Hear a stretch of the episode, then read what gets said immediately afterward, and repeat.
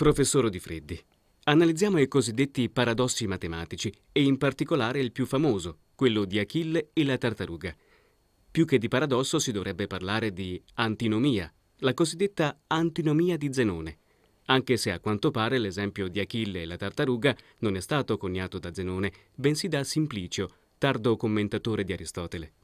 Naturalmente il cosiddetto paradosso appunto di eh, Achille la tartaruga è uno dei più famosi eh, della storia, anche perché l'immagine letteraria, chiunque naturalmente eh, l'abbia inventata, l'immagine letteraria cioè di questa corsa tra il campione mondiale eh, dell'epoca, cioè il vincitore probabilmente delle Olimpiadi, eh, se ci sono state, cioè Achille Pieveloce cosiddetto, e la tartaruga che invece era la campionessa mondiale di lentezza, zampalenta potremmo chiamarla, no? ebbene questa corsa effettivamente no, era era una cosa un po' impari, no? quindi pensare che con un ragionamento si riuscisse, eh, non dico a far vincere la gara alla tartaruga, ma perlomeno a farla perdere eh, ad Achille, no? era eh, certamente una eh, invenzione geniale. In che cosa consiste anzitutto eh, questo paradosso di eh, Achille e la tartaruga? Beh, anzitutto diciamo chi l'ha inventato o chi il mito, la mitologia dice che l'abbia inventato. Ha inventato Zenone, che era probabilmente da parte sua il campione mondiale dei paradossi, perché si dice che ne abbia inventati una quarantina. Alcuni di questi paradossi di Zenone sono eh, molto noti, per esempio eh, il paradosso della freccia, che eh, non potrebbe mai essere in moto perché ovviamente in ciascun istante della sua, eh, della sua corsa, diciamo così, no, del suo lancio, no, è ferma. Oggi questo è un paradosso che eh, ci convince meno, Siamo, sappiamo tutti come funziona per esempio il cinema, che è per l'appunto una serie di istantanee, no? e se queste istantanee ci vengono eh, fatte vedere in maniera veloce, una dietro l'altra, in successione veloce, ci danno danno un'impressione per l'appunto di movimento. Ma forse proprio questo voleva dire eh, Zenone, che è così come il cinema è fatto per l'appunto soltanto di istantanee, forse anche quello che noi crediamo essere il moto è soltanto qualcosa che i fisici d'oggi chiamerebbero una, eh, eh, un moto quantizzato, cioè una serie di istanti di, eh, eh di eh, essere fermi, diciamo così, no? di quiete, cioè eh, la quiete che messa insieme diventa semplicemente movimento. Ebbene, questo è uno dei più famosi di, di Zenone, ma come ho detto Achille la tartaruga probabilmente è il più famoso. In che cosa consiste? Consiste semplicemente in questo. Allora, c'è una corsa, Achille è stato sfidato alla corsa dalla tartaruga, naturalmente si risente perché eh, essendo campione mondiale no, sa che eh, la batterà molto facilmente e eh, concede alla tartaruga un certo handicap, cioè le permette di eh, partire per esempio 10 metri, 100 metri prima di lui. I due partono insieme e naturalmente Achille corre velocissimo e, e in men che non si dica raggiunge il punto in cui la tartaruga era partita. Però la tartaruga, pur andando lenta, si è spostata nel frattempo di una certa quantità. Supponiamo ad esempio che l'handicap fosse 10 metri, ebbene Achille fa i 10 metri, la tartaruga che va 10 volte più lenta ha fatto soltanto un metro. Benissimo, Achille ormai vede la tartaruga, sta per raggiungerla, fa il metro, ma la tartaruga si è spostata di 10 centimetri. Achille percorre i 10 cm, la tartaruga si è spostata di un centimetro e così via. Il problema sta per l'appunto in questo e così via, oppure se volete nei puntini che eh, si metterebbero se noi scrivessimo questa storia eh, su pagina no, nera su bianco. Ebbene, che cosa è andato storto? Come mai eh, un fatto così evidente come eh, l'ovvia eh, supposizione che Achille semplicemente passerà la tartaruga, che poi tra l'altro è confortata dall'esperimento. Se facciamo l'esperimento non c'è bisogno di Achille per passare una tartaruga, basta che lo facciamo noi, no? ci accorgiamo che la tartaruga la passiamo. Però il ragionamento ci dice che non dovremmo poterla passare.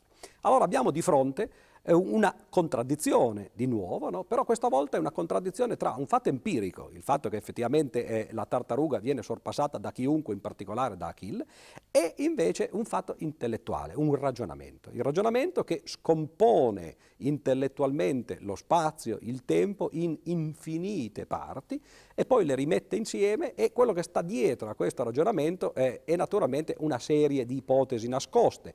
In particolare una delle ipotesi nascoste è, è che in realtà poiché Achille deve effettivamente percorrere una infinità di spazi, cioè prima l'handicap che aveva concesso la tartaruga, poi il percorso, lo spazio che la tartaruga ha percorso nel frattempo, e poi l'altro spazio, e poi l'altro spazio, eccetera. Ebbene, dicevo, l'idea è che mettendo insieme un'infinità di spazi che non sono nulli, nessuno di essi, si possa alla fine raggiungere qualcosa di finito. Questo per i greci era incomprensibile. L'infinito eh, un'infinità di quantità non nulle messe insieme dovevano provocare un risultato infinito.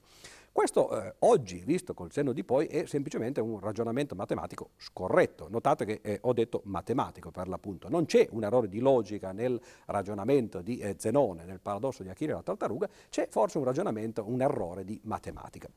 Oggi i matematici direbbero eh, o riformulerebbero il paradosso di eh, Zenone e il paradosso di Achille e la tartaruga dicendo precisamente quello al quale ho cercato di arrivare no, eh, con eh, un certo numero di perifrasi, cioè semplicemente che possiamo fare una somma di infiniti numeri. Questi numeri possono benissimo essere tutti diversi da zero e ciò nonostante è possibile che la somma di infiniti numeri diversi da zero sia abbia come risultato un numero finito. In particolare, per esempio, l'esempio più semplice è prendiamo una certa quantità, Achille prima, prima, di arrivare alla fine di questa quantità, cioè di percorrere questo spazio, deve arrivare a metà. Una volta arrivato a metà deve percorrere metà della rimanente, cioè un quarto. Una volta arrivato a tre quarti deve percorrere metà della rimanenza, cioè un ottavo e così via. Il che significa che stiamo mettendo insieme un mezzo più un quarto più un ottavo, più un sedicesimo, eccetera all'infinito. Ora queste frazioni diventano ovviamente sempre più piccole perché prima dividiamo per 2, poi per 4, poi per 8, poi per 16, ma benché sempre più piccole sono pur sempre diverse da 0. Ebbene, il risultato è semplicemente che alla fine Achille percorre l'intero percorso, cioè un mezzo, più un quarto, più un ottavo, più un sedicesimo, eccetera, danno come risultato 1. Le difficoltà logiche sollevate dall'antinomia di Zenone sollecitano ancora oggi logici e matematici. Vuol chiarirci la relazione tra questo paradosso e l'odierna analisi matematica? Ancora oggi a coloro che studiano la cosiddetta analisi matematica, uno degli eh, argomenti della quale è per l'appunto lo studio di queste somme infinite che in matematica si chiamano serie, no? ebbene diceva a coloro che intraprendono questo studio, eh, ragionamenti di questo genere sembrano paradossali, suonano perlomeno stonati. Bisogna abituarsi, un grande matematico eh, del Novecento, von Neumann, diceva che la matematica non si capisce, alla matematica ci si abitua, quindi questo può essere un conforto per tutti coloro che dicono che la matematica non l'hanno capita o non la capiscono, semplicemente vuol dire che non l'hanno praticata a sufficienza da farla diventare naturale, perché anche i matematici agli inizi hanno le loro difficoltà. Ebbene, una delle prime difficoltà della matematica è proprio questa, capire che ci possono essere delle serie infinite, delle somme infinite di eh, elementi, di numeri, tutti diversi da zero, il cui risultato però è un, una somma eh, finita. Allora uno potrebbe dire, ah ma abbiamo capito il trucco, in questa somma, per l'appunto, è vero, ci sono infiniti addendi, ma questi addendi diventano sempre più piccoli. Quindi il trucco è quello, basta sommare tra di loro infinite quantità, se queste quantità diventano sempre più piccole, allora la somma sarà finita. Purtroppo le cose non sono, per fortuna, perché altrimenti la matematica insomma, avrebbe poco da, da dire in questo campo, le cose non sono così semplici. Una somma molto simile a quella di Achille la tartaruga, cioè invece di fare un mezzo più un quarto più un ottavo, eccetera, cioè di saltare vari denominatori, consiste nel prendere un mezzo, più un terzo, più un quarto, più un quinto, eccetera. Non sembra molto diversa, anche qui tutti i numeri stanno andando a zero, ebbene questa somma invece è infinita. Allora la soluzione non è così semplice come quella che eh, ho accennato prima, non basta che i numeri diventino sempre più piccoli, ci vogliono altre condizioni. Qui nasce l'analisi matematica, o perlomeno nasce lo studio delle serie. Ed ecco però che questo studio nasce nel 1600, nel 1700, con Leibniz, Newton, eccetera. È uno dei primi grandi risultati dell'analisi matematica. Sono passati 2000 anni da Zenone. Quindi certamente possiamo perdonare, diciamo così, il, ai greci il fatto che non capissero questo fatto, no? che una somma infinita può avere come risultato un numero finito. Naturalmente i greci avevano un problema più generale ed era eh, il loro problema in questi puntini, nel e così via cioè in quello che noi chiameremmo, chiameremmo oggi l'infinito. Cioè per i greci l'infinito era qualcosa di eh, irraggiungibile naturalmente, loro lo chiamavano apeiron, illimitato, ma non qualcosa che potesse essere preso come una totalità compiuta. Ed ecco che allora questa è un'altra via alla quale si arriva per l'appunto eh, alla logica, cioè capire che cosa succede in questi ragionamenti come quello di Achille e la tartaruga, come nel paradosso di Zenone, cioè da una parte separare il ragionamento logico, dall'altra parte separare eh, le proprietà matematiche e cercare di capire di nuovo come interagiscono fra di loro, esattamente come prima nel paradosso del mentitore avevamo cercato, avevamo accennato al fatto che bisognava cercare di capire come interagissero tre cose diverse che erano l'autoreferenza, la negazione e la verità. Quindi questa è la terza grande via, per l'appunto, un viale potremmo dire, no, che porta eh, alla logica e poi alla logica logica matematica. Il paradosso di Zenone ha avuto anche una fortuna letteraria. Si pensi a Borges, a Carroll, a Hofstadter, singolare figura di letterato matematico. Vogliamo soffermarci su questo aspetto? La storia del eh, paradosso di Achille e la tartaruga, così come d'altra parte la storia del paradosso del mentitore, forse perché questi sono i due esempi più eclatanti, diremmo così, più importanti e anche più noti, naturalmente è una storia che parte eh, dai greci, parte appunto nei eh, vari secoli prima di Cristo e percorre tutta la storia del pensiero eh, occidentale e non solo eh, occidentale. In realtà la cosa interessante è che quando queste cose diventano note, ecco che incominciano a eh, pervadere la nostra vita eh, quotidiana e arrivano ad esempio ad affiorare anche nelle opere letterarie. Facciamo un esempio, eh, il paradosso del mentitore. Eh, beh, se noi leggiamo il Don Chisciotte, ad un certo punto eh, eh, voi ricorderete che ci sono due personaggi, Don Chisciotte e Sancho Pancia. Sancho Pancia ad un certo punto diventa governatore di un'isola fantastica che si chiama Barataria in spagnolo, Baratteria in italiano, e come governatore eh, gli si presentano ad esempio dei casi giuridici da risolvere. E uno di questi casi che gli vengono presentati è il caso famoso di un ponte eh, che eh, uno dei eh, precedenti governatori aveva stabilito eh, fosse eh, costruito in questo modo. Il ponte naturalmente dal punto di vista fisico è un ponte naturalissimo, normale, però eh, c'è un editto e l'editto dice che devono esserci delle guardie agli inizi del ponte e queste guardie devono fare la guardia per l'appunto, impedire il passaggio oppure permettere il passaggio alle persone in base ad una certa regola. La regola è la seguente, le guardie devono chiedere alle persone che arrivano al ponte perché vogliono eh, passare il ponte, perché siano arrivate fino lì, se dicono eh, queste persone il vero, eh, allora gli si dà il lascia passare, gli si lascia passare il ponte, se invece dicono il falso devono venire impiccate, perché mentire non è mai una bella cosa, secondo i governatori perlomeno. Ebbene, un giorno arriva a questo ponte un signore e gli si fa la domanda perché lei è venuto qua e lui dice sono venuto qua per essere impiccato in base a questa legge.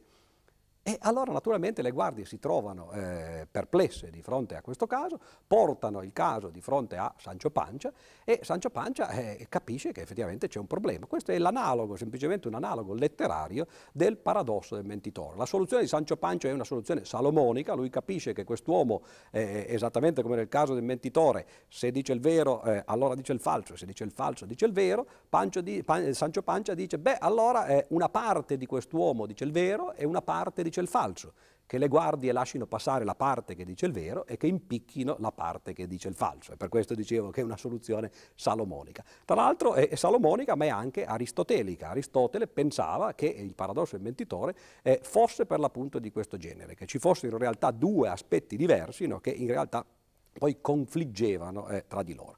Questo è un esempio di quello che è successo al paradosso del mentitore nella storia eh, letteraria. Il caso di Achille e la tartaruga è simile, addirittura c'è qualcuno che ha supposto che eh, le opere di Kafka, per esempio, possano essere lette come realizzazioni del paradosso del mentitore, cioè la poetica di Kafka era semplicemente zenoniana.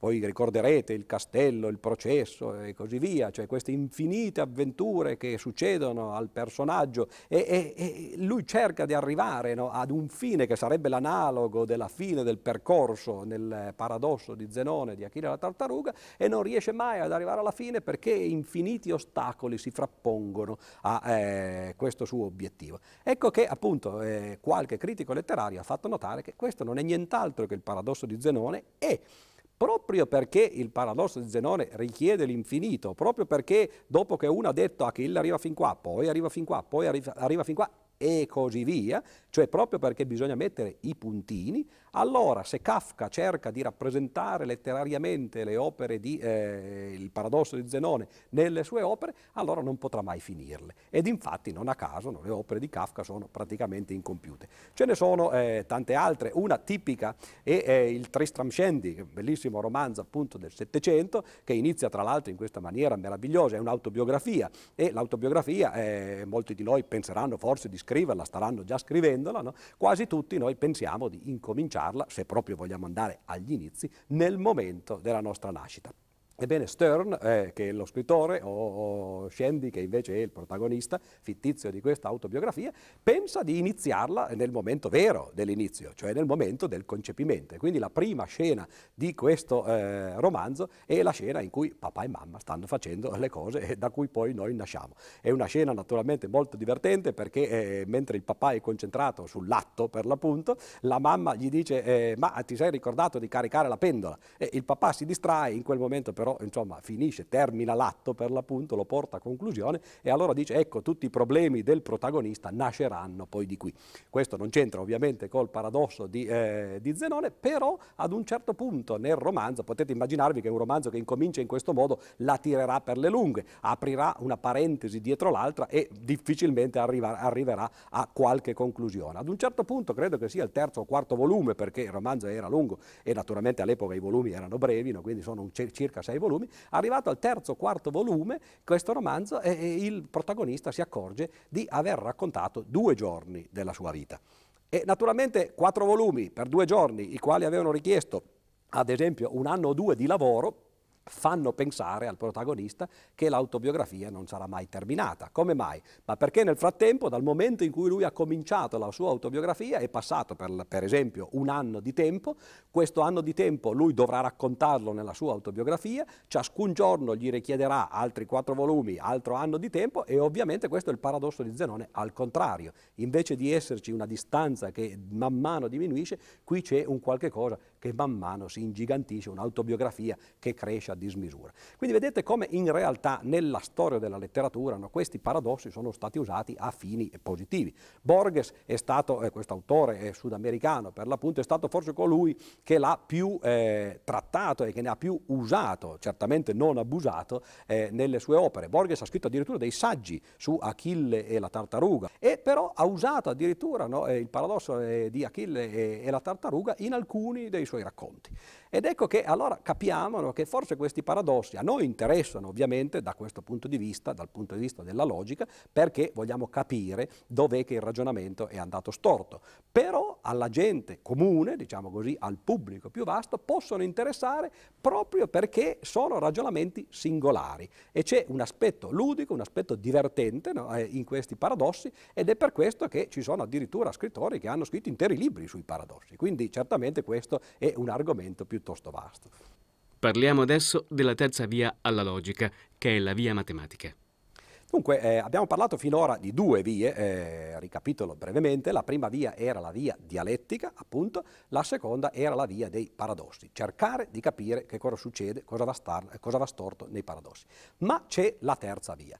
La terza via è, come si diceva negli anni 60, la terza via al socialismo, qui invece c'è la terza via alla logica per l'appunto, ed è capire invece non che cosa va storto, ma che cosa va diritto nelle dimostrazioni matematiche, cioè che cosa è che rende corretta una dimostrazione matematica.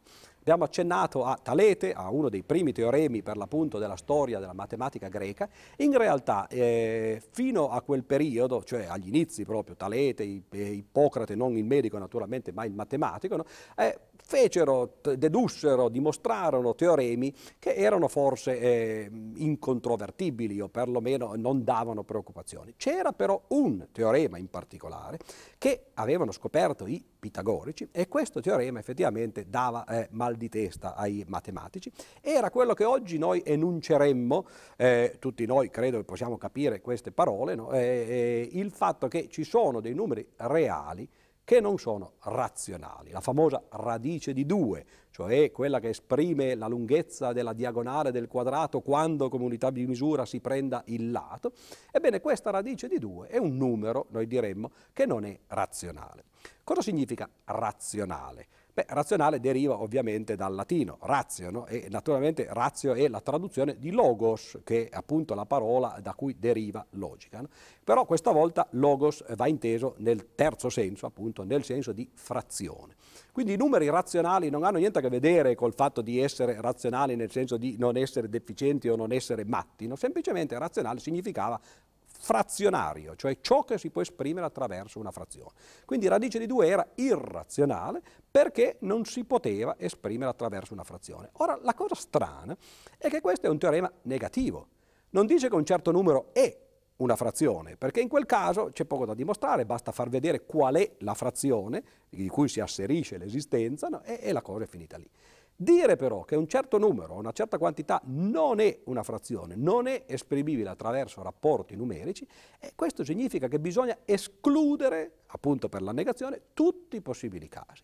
Cioè di nuovo ritorna l'infinito. Deve essere una dimostrazione che in, eh, in un unico ragionamento riesce ad escludere tutte le infinite possibilità che sarebbero tutti i possibili numeri razionali. Ebbene, eh, i pitagorici, eh, o forse Pitagora stesso, scoprirono questa dimostrazione e fecero quella che eh, forse è la prima dimostrazione per assurdo nella storia. Cioè l'idea è supponiamo che ci sia una frazione eh, che è uguale alla radice di 2, facciamo un ragionamento, arriviamo a una contraddizione e da questa contraddizione deriviamo il fatto che l'ipotesi da cui eravamo partiti fosse assurda. Per questo questi tipi di ragionamenti si chiamano ragionamenti per assurdo. Cioè supponiamo qualche cosa che vogliamo dimostrare essere falso, facciamo vedere che arriva una contraddizione e dunque deduciamo che effettivamente era falso e la sua negazione era vera. Questo però è un qualche cosa che di nuovo la prima volta che la si impara, che la si studia a scuola, lascia perplessi. E allora la logica di nuovo no, incomincia a chiedersi in quel periodo, verso il 600 a.C., appunto quando i pitagorici erano in attività, incomincia a chiedersi se e come mai il ragionamento per assurdo, le dimostrazioni per assurdo, fossero dimostrazioni ammissibili, permettessero effettivamente di raggiungere un risultato positivo.